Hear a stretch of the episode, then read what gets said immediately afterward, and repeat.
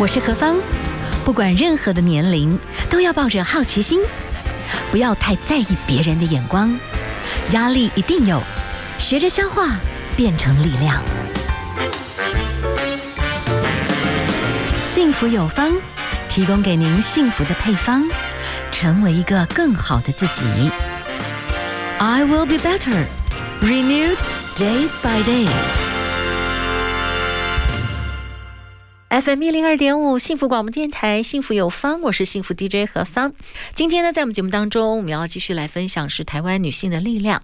我们要为大家介绍的，她的人生也是很奇妙，不完全是规划来的。本来有一个既定人生的方向，也在那边非常努力跟拼搏。但是哈，在人生一个觉得好像要高升的时候，突然一场疾病。打乱人生的方向，我们人生有时候真的就是会有意外。好，我们今天呢，请到的这位贵宾来跟我们谈一谈，他名称很有趣，因为在原本的职场上面，其实你是很高阶的采购，可是后来因为疾病，你描述心情，最后就成了网红，对不对？网红是公主吗？呃，对，网红的身份是对我的走跳的艺名是公主。当时为什么会？其实也是以前就有这样子的一个外号，是，是，所以后来就干脆用这个名字当做我的艺名这样子。OK，所以我们今天介绍的来谈的女性的力量，是我们的时尚的 KOL，我们的网红公主，她战胜乳癌，活出属于自己的公主命。哈，那我们就请到的，您的本名是谭正轩，晴啊晴轩啊，那个念晴，是的啊，真的，哦，对不起，我还没有没关系，大家都不会念。哦，真的呀！我一直以为那个字念谭呢。哦，好，没有人会念，除非你以前有认识姓这个姓的人。哦，是秦正轩。对，来介绍一下你的这个作品好不好？好啊。嗨，大家好，我是公主秦正轩。然后，呃，我最近出了一本书，叫《我是公主，我有病呻吟》。我不是无病呻吟哦，我是真的因为生了病，然后有时候会呻吟一下这样子。所以你。跟可恶的乳癌，跟动辄得救的自我意识拼斗的人生，哈，是。其实你的声音听起来呢是很柔软的，是很缓慢的。但说真的，你曾经叱咤风云在时尚界，而且你知道吗？在时尚界采购经理这个位置。不好当，你要抓的很准，而且很多国外的许多的这种秀，你一定是要非常快速的在那边冲杀来冲杀去。是，然后纽约我听说的一些那些时尚达人是都穿平底鞋在那边走路，嗯、可是你是高跟鞋一路勇闯各个许多的国际 fashion show。是，我是高跟鞋呃严重患者，没有高跟鞋我就觉得好像没有穿鞋子，就是可能觉得身高。差了那么一点点吧，有点不满意，所以就习惯了，所以就到哪里都是穿着高跟鞋这样子。是，所以在你过往人生没有因为疾病做了一个分水岭哈，那个时候你是。在时尚界里面，你可以跟我们分享那个时期的你自己，你是怎么样的 enjoy 你的生活？甘苦在哪里？那时候啊，其实就是心无旁骛的工作耶。嗯、因为我从小就是对时尚有兴趣的。那当然不是说时尚这个工作，尤其是买手这个工作，嗯，大家都可能会误会你品味好，呃，会选择，或者是你对于时尚有敏锐度就可以了。嗯、除了这些之外，其实我们要经过很多很多的训练，比如说数字的训练啦，然后你要学会分析各种各样的市场数据，然后还有你可能要做很多的功课。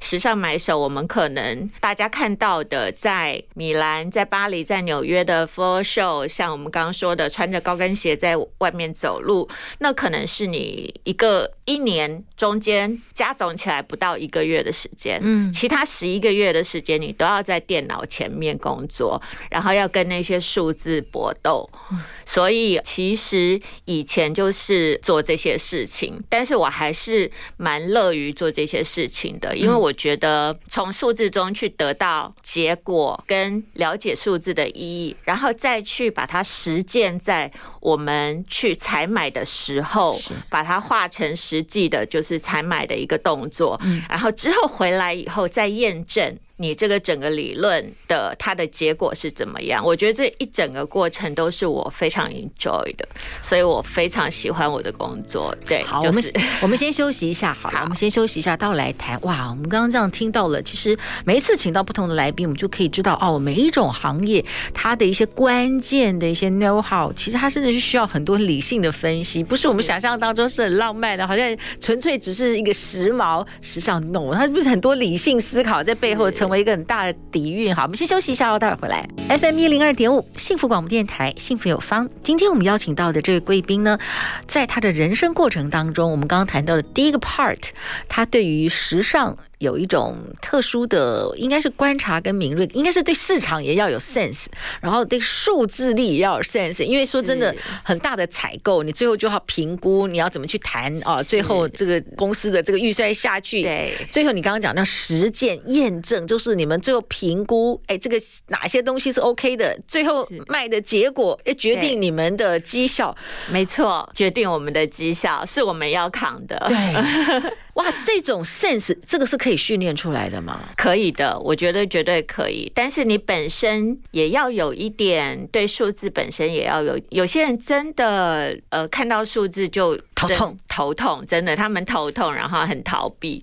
那我觉得你必须要学会去从数字中间找到他们的意义，是是，然后再从数字中间去找出你未来。应该要做的方向去做一个 plan，那我觉得这些东西都是绝对可以训练的，然后可以越来越熟练这样子。哇，您刚刚谈到的这个，我们很难想象说时尚跟这个数字力的关系，就是说，哦、呃，你可能过往你会越来越很多积累这些数字，嗯，所以你会去评估，因为你要代表公司嘛，是，所以就是不同的单项品项，大概要怎么样的运用你的筹码去做到整个布局是对公司最。哦，你很懂耶？为什么？啊，没有，我只是猜测是这样子呀。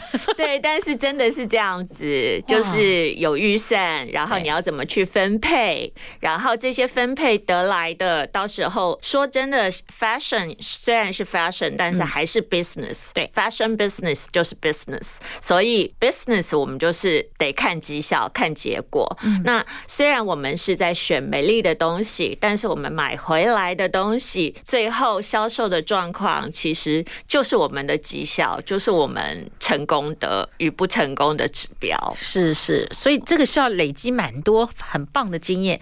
那你曾经真的已经积累到，真的已经算高级的，对，就是已经很顶级的品牌，你已经有机会唾手可得那个最棒的，你应该是你最想要的那个其中一个位置了吧？对不对？是，算是算是，好，应该算是 LV 系统的。嗯对，LVMH 集团的某一个品牌，这样子。对，OK，嗯，所以当时我觉得那也是你自己的职涯的一个肯定。可是那个时候人生就有一个很大的意外疾病。是我同时，嗯，不能说完全同时，但是大概在前后几天吧，同时得到两个 confirmation。一个 confirmation 就是我的新工作，他们的 offering letter 跟我的 package。另外一个 confirmation 就是我的乳癌二期 确诊啊，前后大概真的不到几天。哎，这人生有时候人在当下，你会不会真的觉得那个滋味真的太难消化了？很难呐、啊，很难。但是其实，因为当时我对于疾病这件事情，真的说真的还是没有那么有实感。嗯，毕竟对我来说，我当时还觉得自己年轻啦。那我在书里也有提到，我本来就是一个比较侥幸、比较逃避的一个人。其实。也许之前就有一些征兆，但是我选择去忽略它，然后一直去专注在工作上。后来就是遇到了他们同时一起来这样子的状况。稍微利用一点时间跟我们分享，因为有时候工作忙，那有时候一些很不舒适的小讯息。其实没有人很开心的想要去正视啦，嗯、觉得那就继续拼工作，好像也没有太大的这个状态。其实是这种心态吗？是是，当时又觉得自己年纪不大，对对，觉得说。这个世界上这么多人，那呃，你是有触诊到东西就对了，是不是？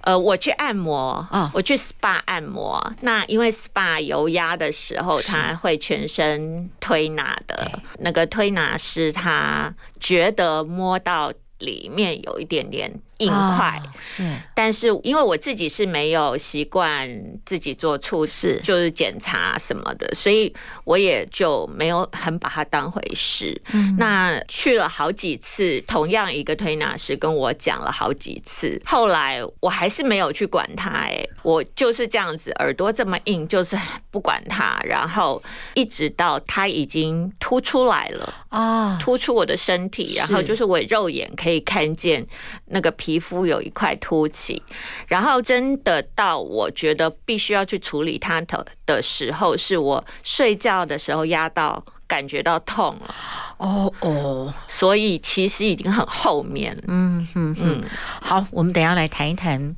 其实这就是职场跟后来，哎，真的就是必须做选择的一个时刻。嗯、但是当然会有不舍哈，但是哎，终究到一个阶段，人生只要用乐观的方式继续去用不同的方式去经营，其实还是会有机会有一条新的路。好，我们先休息一下哦，待会儿再来谈。FM 一零二点五幸福广播电台，幸福有方。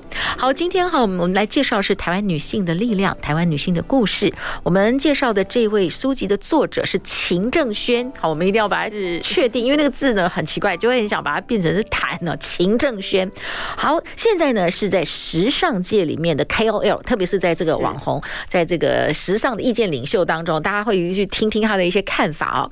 这本书籍是《我是公主，我有病呻吟》。好，我们刚才其实谈到了，就是一直忙于时尚界的这些工作，我觉得。要忙起来其实是不得了，因为你们，比方说现在冬天，你们其实已经早就已经在规划到，搞不好是明年秋冬或者是什么了，对，对不对？对，速度是手上就是从也许是前年的秋冬到后年的春夏之类的，同时手上都要 run 这些 plan。哇，所以是忙得不得了，嗯、所以也是有一点想想也是有一点夸张，已经旁边有油压老师已经告诉你说，哎、嗯，你这里你的胸部有些状况，太忙了，太年轻了，你。觉得应该不至于吧？对，我就是这么的侥幸，我就是这么侥幸，抱着这样子的心态，导致于就是他后来变得比较大，比较痛了，我才觉得好像一定要处理一下。但是其实我回到台湾来处理的时候，我还是有点没有那么有实感，我就觉得是不是开刀取出这样就好了呢？嗯、然后同时因为那时候其实我在谈的新工作已经。差不多有眉目了，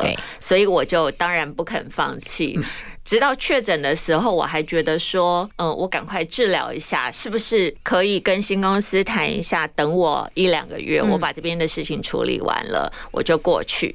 然后后来跟医生讨论了以后，医生就说：“你不要想了，呃，虽然你的问题不是非常严重，但是你做完一个基本的疗程，可能要花个半年一年，所以你先不要想，可以立刻回上海去工作，这样子。嗯”所以当时也算是很大的失望。刚开始就是脑中一片空白，应该是因为反应不过来吧，就觉得说没有觉得就不太可能，因为一直不肯相信这件事情嘛。然后一直到有一天突然有感觉的时候，就开始。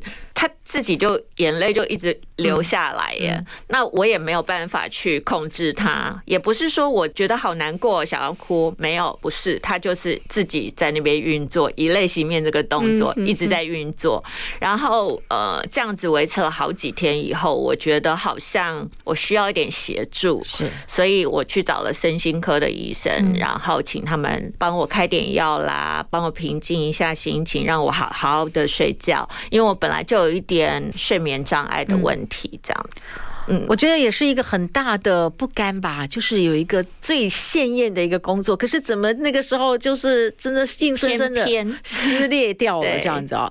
当然，我觉得最后下定那个决心，专注在把疾病去面对，我觉得终究这是一定的选择啦。对呀，好，治疗这过程当中，你觉得最辛苦的是什么？最辛苦的其实当然就是治疗本身，嗯、然后呃，因为我就是乳癌嘛，乳癌的话，我的状况就是我会开刀，开刀切除肿瘤，然后做全身性的化疗跟局部的放疗，就是电疗。嗯、那我觉得放疗、电疗跟开刀那个都比较短期的。痛或者是比较短期的不便，但是真正的让我不舒服的是化疗的部分，因为我身体可能本来就是属于比较敏感型的，嗯，那对于化疗的反应我非常的大，然后免疫力本来也就不好，因为化疗伤害了、降低了我的免疫力，所以导致当时呃，除了本身身体弱之外，常常又比如说这里病痛，那里病痛，甚至。是有一度还就是细菌侵入面部神经，造成左边的脸部瘫痪了大概一个月吧，然后慢慢吃药慢慢好，可是他到现在还是有一点点，你可以感觉到他一点点跟右边不太一样，一点点啦，嗯嗯。哇，所以当时对于一个很习惯活在美的这个世界职场氛围来讲，你的身体整个各方面那时候是受很多的冲击。是，我觉得那也是内外都很辛苦。所以那个时候，你开始不自觉的。透过网络来分享心情，所以才造就了后来的公主吗？不是，我其实是不希望让任何人知道的。嗯，所以呃，当时我呃生病的时候，知道真正我生的是什么样的病，以及做了些什么事情，只有几位非常要好的朋友跟我的亲人。那大部分的朋友，他们都只知道我身体不舒服，需要回家。静养这样子，那因为我觉得，如果跟人家见面了，人家问你说：“哎，你最近怎么样？”哦，我我乳癌二期。那接下来的话题，大家都可以去想象了，一定就是啊。很 pity 的，或者是很不舍的，甚至会有哭泣的场面出现，或者是什么样子的。我并不想要常常面对那种尴尬的情况。那我就希望大家就是跟原来一样跟我相处就好，所以我就选择了隐瞒这件事情。是，然后会在网络上分享。的主要是我去医院的穿搭，因为我就是爱漂亮嘛，所以呃，当时说真的什么都不能做，你也只能开刀，你也只能听医生的指示去做医生希望你能够做能够复原的事情。那我自己能够控制的是什么？也就只有我自己的身体了，那就是我。如果你面不舒服，那是我没有办法去改变的。那我就让我自己看起来舒服一点啦、啊。嗯嗯、所以我还是一样的，就是穿衣服还是会搭配，然后发饰啊什么等等。那即便头发掉了，我也选择了一个我觉得漂亮的假发，然后也是会戴一些首饰。然后去医院的时候，我也是。虽然穿的是比较舒服的衣服，跟上班不一样，不是高跟鞋了，但是我还是会讲究从头到尾的搭配。嗯，那后来就是。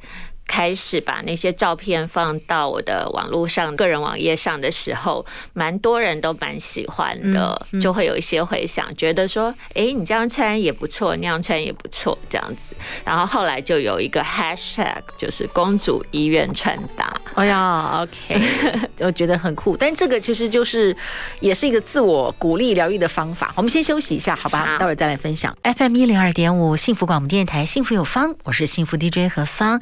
今天。我们分享到的是台湾女性的力量。我们呢访问到的是，我不知道该怎么形容她的人生，后来变成是一个时尚的意见领袖。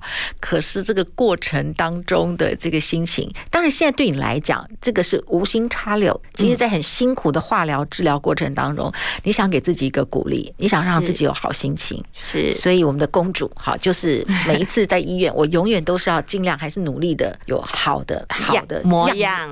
但是这个部分意外 touch 到很多朋友，因为很多人不一定是乳癌，可是他心里面有不同的沮丧，有不同的一些烂泥，应该是这样讲。是，但是他后来发觉，哎，其实人还是可以，至少我我可以负责的部分，我不要也放弃。是是，没错，就是因为我其实个性是一个蛮消极的人，我不是大家所觉得是正能量那样子的一个人。我不是随时随地都带很多阳光欢笑给大家的那样子的一个人，但是会有这一切我。我在书的自序当中，我就写这是一个美丽的误会，因为其实会有这一切，完全都只是出于我真的太爱漂亮了。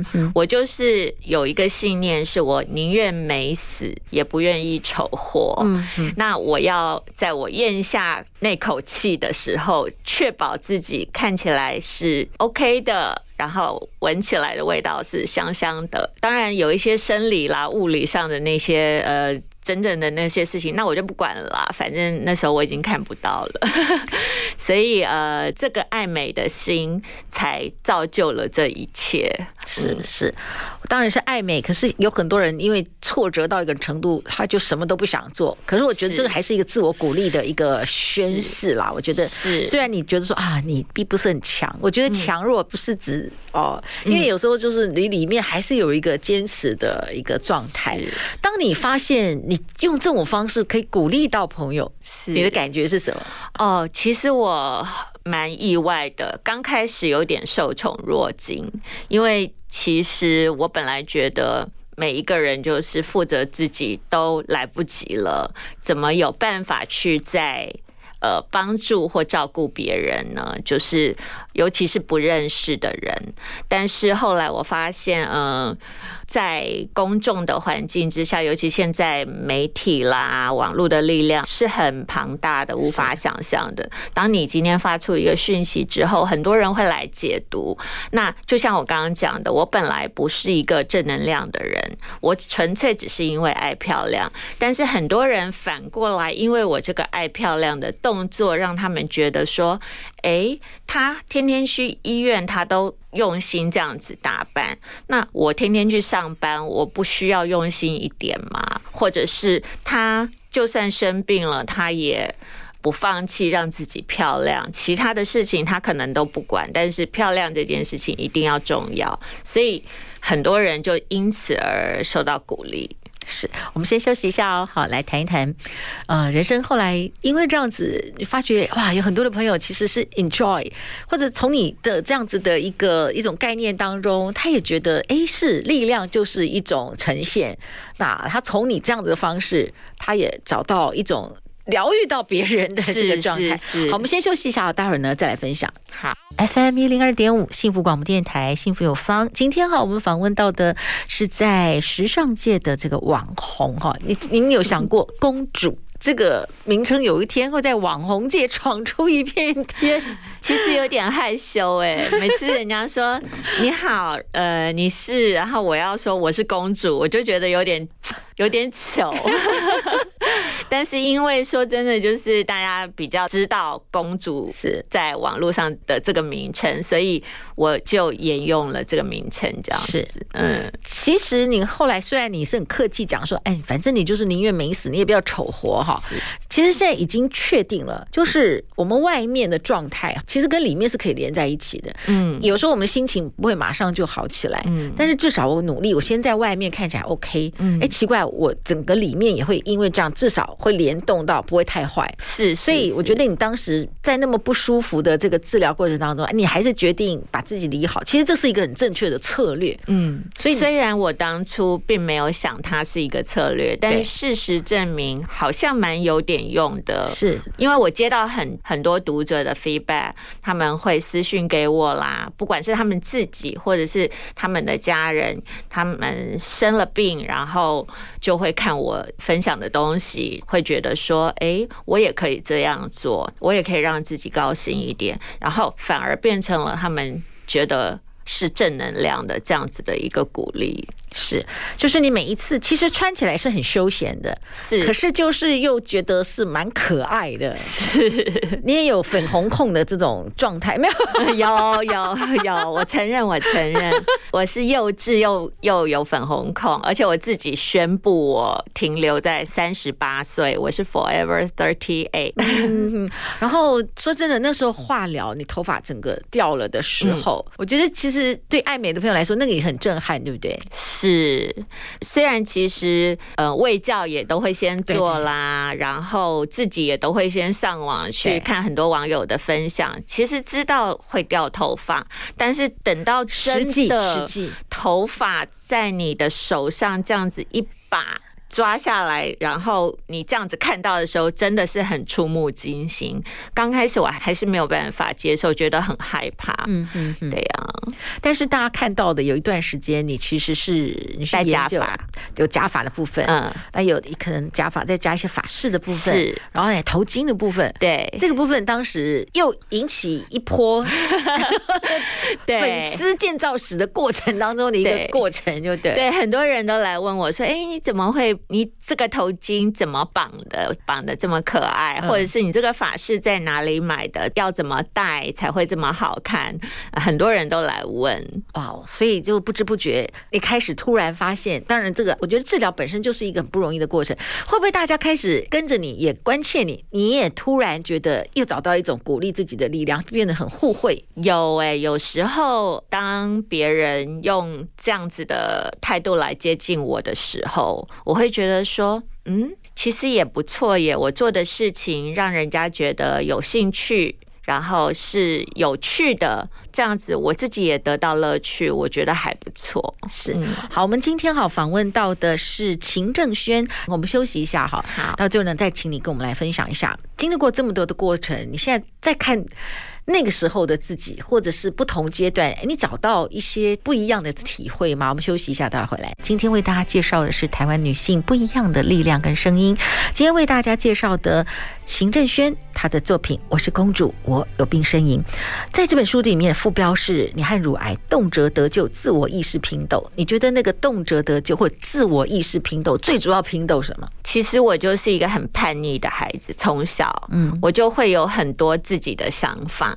那书里我也有介绍，我这些想法其来有自，因为其实我妈妈也是一个很多想法的人，从小就是会不甘于爸爸妈妈为我做的安排，所以我常常会有自我意识这样子动辄得救的出现，然后与家庭之间、与父母之间，也许就会有一些意见不合的状况。那长大以后，当然爸爸妈妈已经放弃我了，就是也。长大了嘛，他们也觉得说，好吧，你应该可以，就尊重你啦。对，尊重了。然后，但是我还是有很多自己与自己抗争这样子的状况。有时候你的想法跟你做出来的事情，也许会还是会造成你矛盾的情形。这样经过疾病过程之后，你会检视人生，更多的去剖析自己吗？我会耶，我会觉得，其实因为在很多难过的过程当中，因为治疗的过程中，很多身体上你完全没有办法想象，就是你在健康的时候，你没有办法想象说，哦，我的身体可以不舒服到这么一个程度，就是到处都不舒服，生不如死的状况，讲的比较严重一点啦。但是就是你当时会觉得说，哦。我不如不要治疗好了，这么难过。但是呃，经过了那些以后，之后你再回头看，你就会觉得说，哇，那我以前何必为了。一颗小芝麻，我就在那边斤斤计较，或者是为了我老公讲的一个字让我觉得不舒服，我就在那边跟他生气。其实那些东西在这些疼痛，在这些事情前面都显得微不足道，你根本就是眼一闭，它就过去了。所以很多事情就变得，大家都说我脾气变了很多。我以前非常的 picky，然后可以说是有一点点刁蛮。以及难相处，就是在当主管的话，算是一个比较难缠的主管。但是呃，现在大家都说我脾气变好好，对我老公的那个包容力已经是以前的好几百倍了。你会重新再看自己，你当时曾经会对自己生气吗？或者说呃？也许你跟父母之间，或者终究你你有一种生命的和解，也许跟自己和解，然后你更深的了解你的不成熟之处，或者是哎，你有慢慢体会到，你有时候是我不知道是不是为反对而反对，但其实背后有一些更深层的原因，可能跟父母的关系等等，我不知道你有曾经去思想过这些事情吗？我想过最多的是妈妈，嗯嗯，因为我的妈妈也蛮年轻就罹患癌症，她五十五岁就离开了，那个时候我才二十九岁，其实二十九岁已经很大了啦，但是对我来说，我就觉得。呃，对一个妈妈的女儿来说，嗯、永远都不够大。对，那我在治疗的时候，我住的是我妈妈之前治疗的时候睡的房间。是是。然后我就常常会去想说，哦，这是妈妈之前治疗的时候看到的样子。嗯。这是妈妈之前怎么样怎么样？妈妈之前在开刀的时候跟我说了些什么话？嗯我最觉得唯一不能释怀，到现在还不能释怀的就是，我觉得当时我太爱玩了。嗯。我真的没有花更多的时间跟我妈妈相处最后一段时光，这样子，这是我比较难过的了。是是，嗯，目前呢，呃，我们的这个公主现在先生工作的关系，其实要去美国，又是另外一种人生，说不定大家又可以去追踪，看到你在那边，因为不同的环境生活，又会有不一样的这种。其实我已经去了，是是，然后这一次是因为书出，所以我才会来。是是是，我想最后是请教，就是经过很多人生，我都还在。还在摸索当中，因为你的人生就是哇，高低起伏是很大的。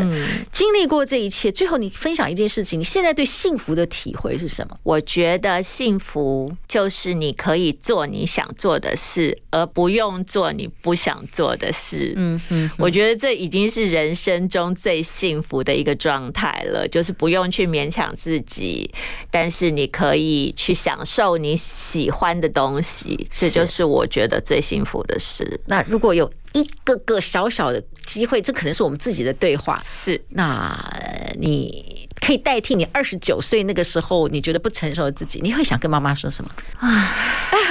啊，其实我到现在都一直都还是，只要提到妈妈，我都还是难过的。